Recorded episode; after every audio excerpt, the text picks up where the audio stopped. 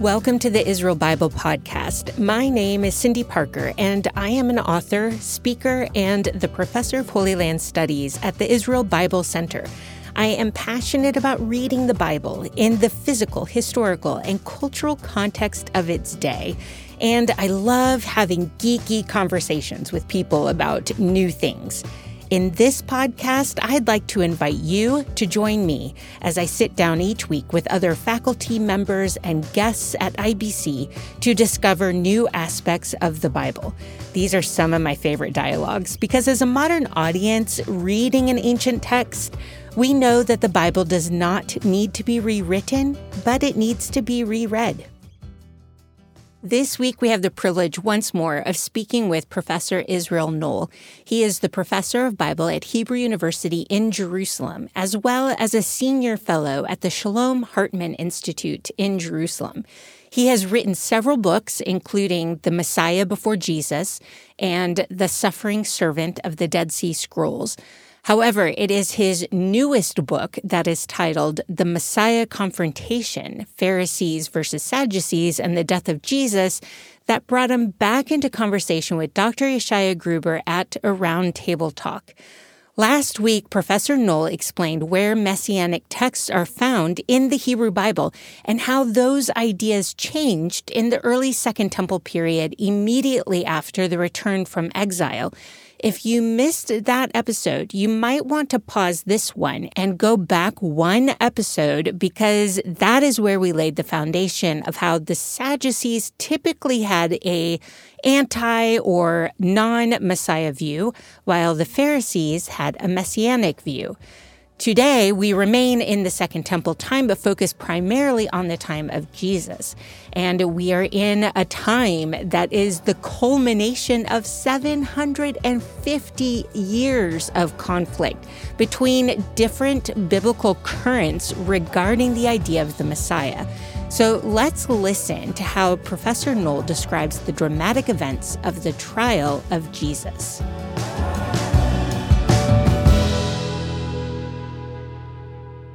So I, I say that uh, if we look at the story, and I uh, rely on the version in Mark, which is uh, believed by scholars to be the oldest gospel.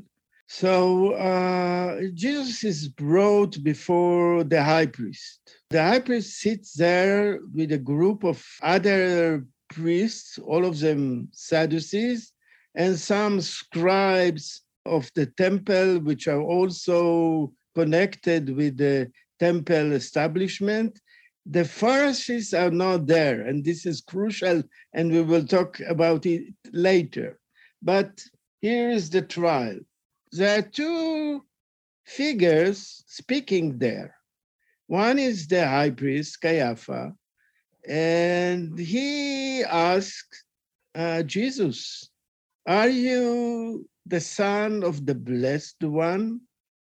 This is very important, the language, because probably he does not even want to say, Are you the Messiah, the Son of God?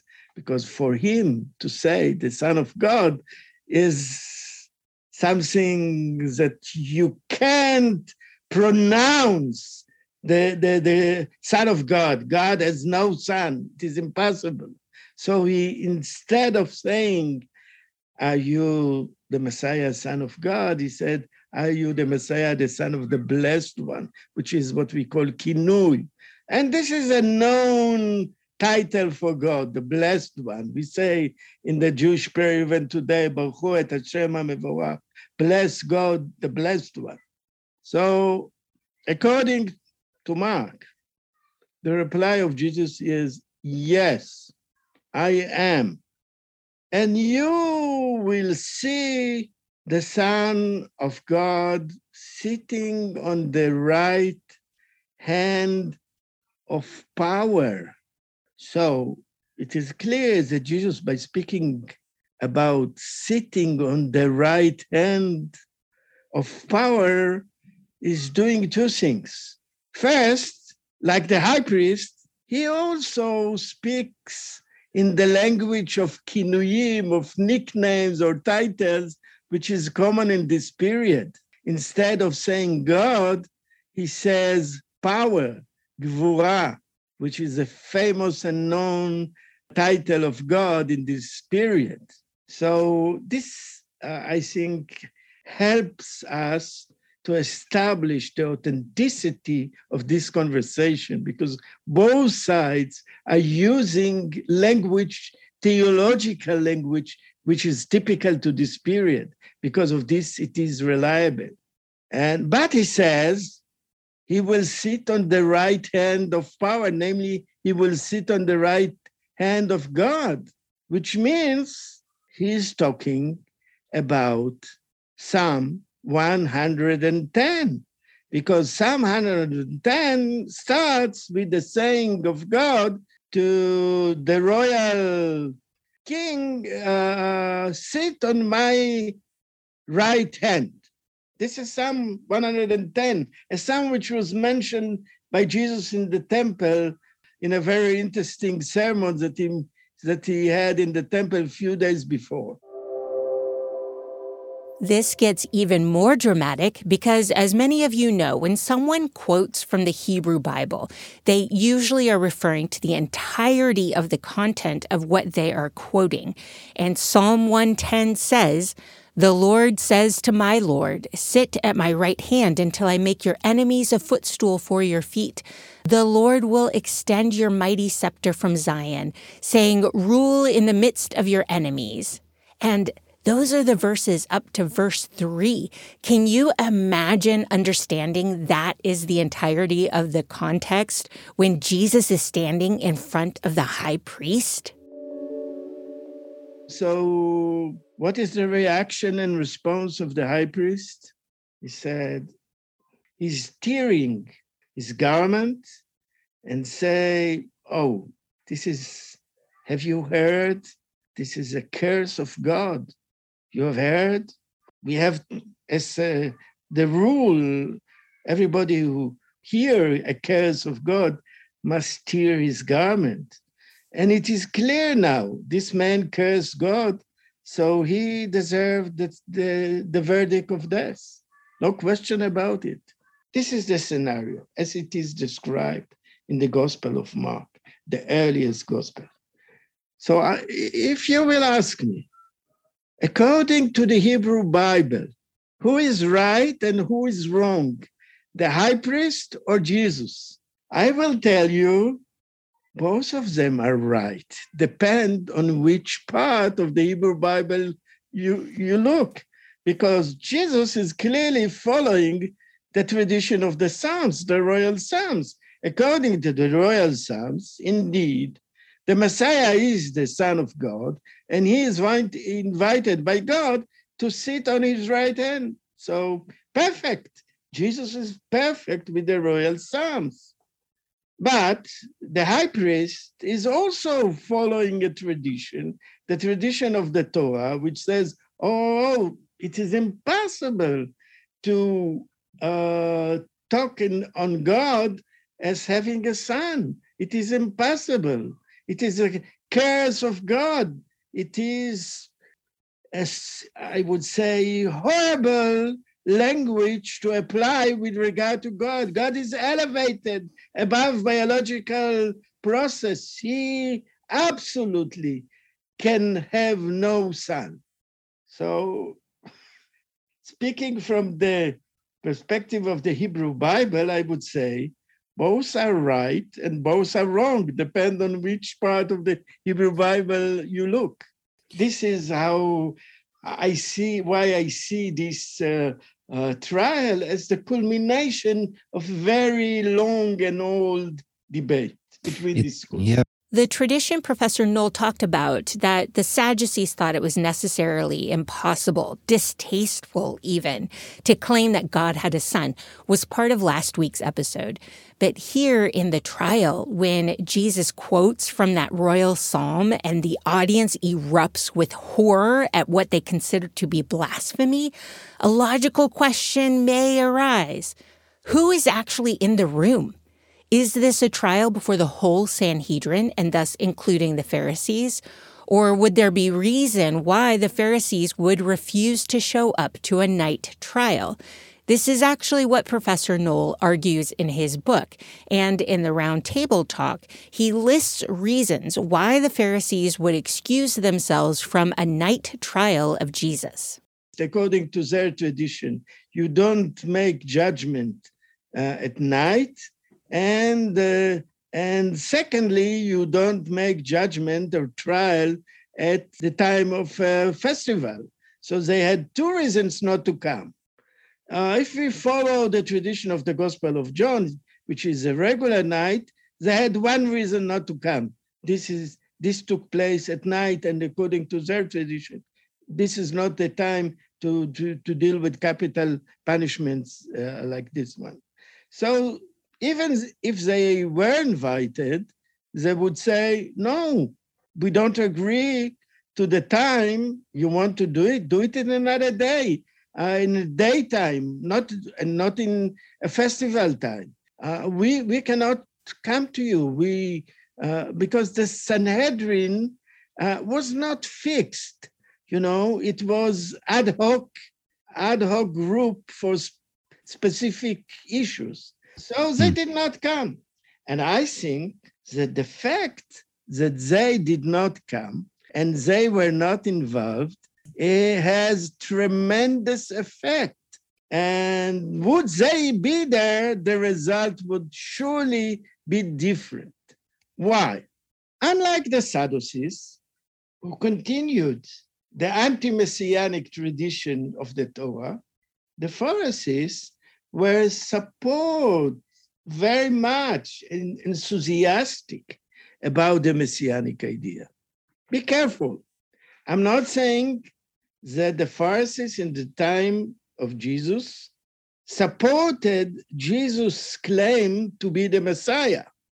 I'm not saying this. I'm what I'm saying is that they supported the messianic idea. That for them to speak in the language that Jesus spoke about Son of God, about sitting on the right hand of power, this was not a blasphemy. For them, this is something that they share. They did not agree with Jesus about the identity of the Messiah, but they agree about the very idea of the messianic expectation. And this is clear in some scenarios which are described in the book of Acts. The book of Acts is telling us about two trials that took place later, after the time of Jesus. And one of them is the trial Peter, and the other one is the trial of Paul. In both cases, the Pharisees, and the name which is mentioned there is Gamliel, who was the head of the Pharisees in the time before the, uh, the destruction of the temple in Jerusalem. He's the grandson of Hillel the Great. And uh, he was the rabbi of Paul before Paul became a follower of, of uh, Christianity. And in both cases, they say, you don't want to take issue. They, they, they were Sadducees. They were Pharisees in the, in the, among the judges. The Sadducees were against them, against Paul, against Peter. And the Pharisees in both cases said, the Messianic idea is an issue we don't have to judge somebody who claimed to be the Messiah. We share the messianic expectation. Let God decide who is the Messiah. It's not to us to decide. So in both cases, this is the story in the book of Acts.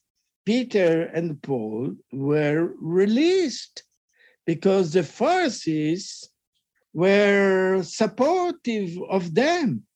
Paul is saying to talk to the group of Pharisees in the court and saying, Oh, you and we, we share the same ideas. You believe in the resurrection of the dead, we also believe in the resurrection of the dead. So I'm, I'm talking to you are my fellows in the ideological issues. We may not agree about who is the Messiah, but we agree, agree about resurrection. We agree about the messianic expectation.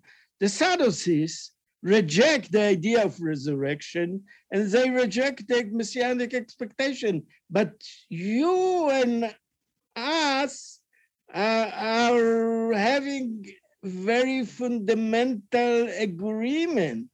And in both cases, it worked. The Pharisees in the court said, release these people, and this is what happened.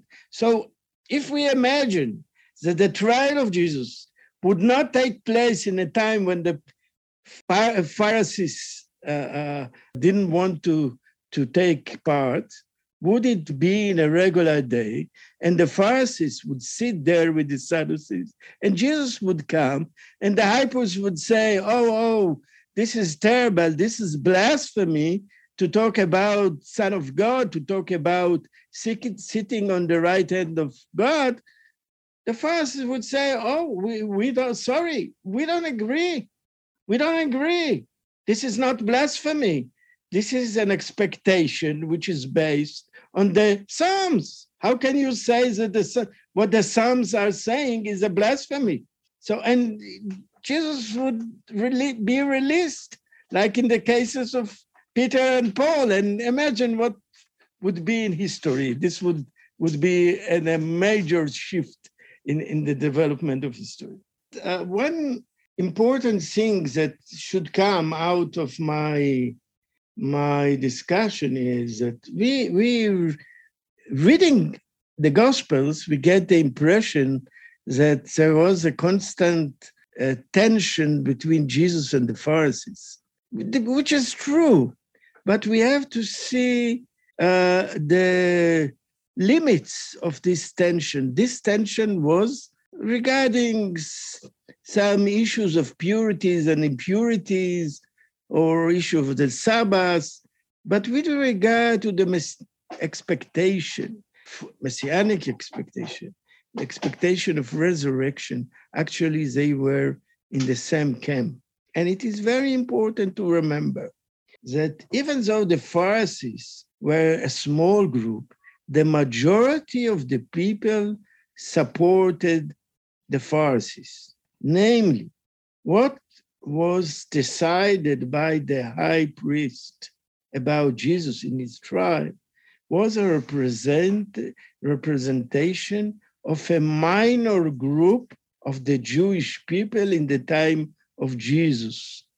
The majority of the Jewish people of this time supported the Pharisees and they would be against the verdict of the high priest. So Jesus was crucified by the Romans, of course, but as a result of a decision of a minor group in the Jewish people.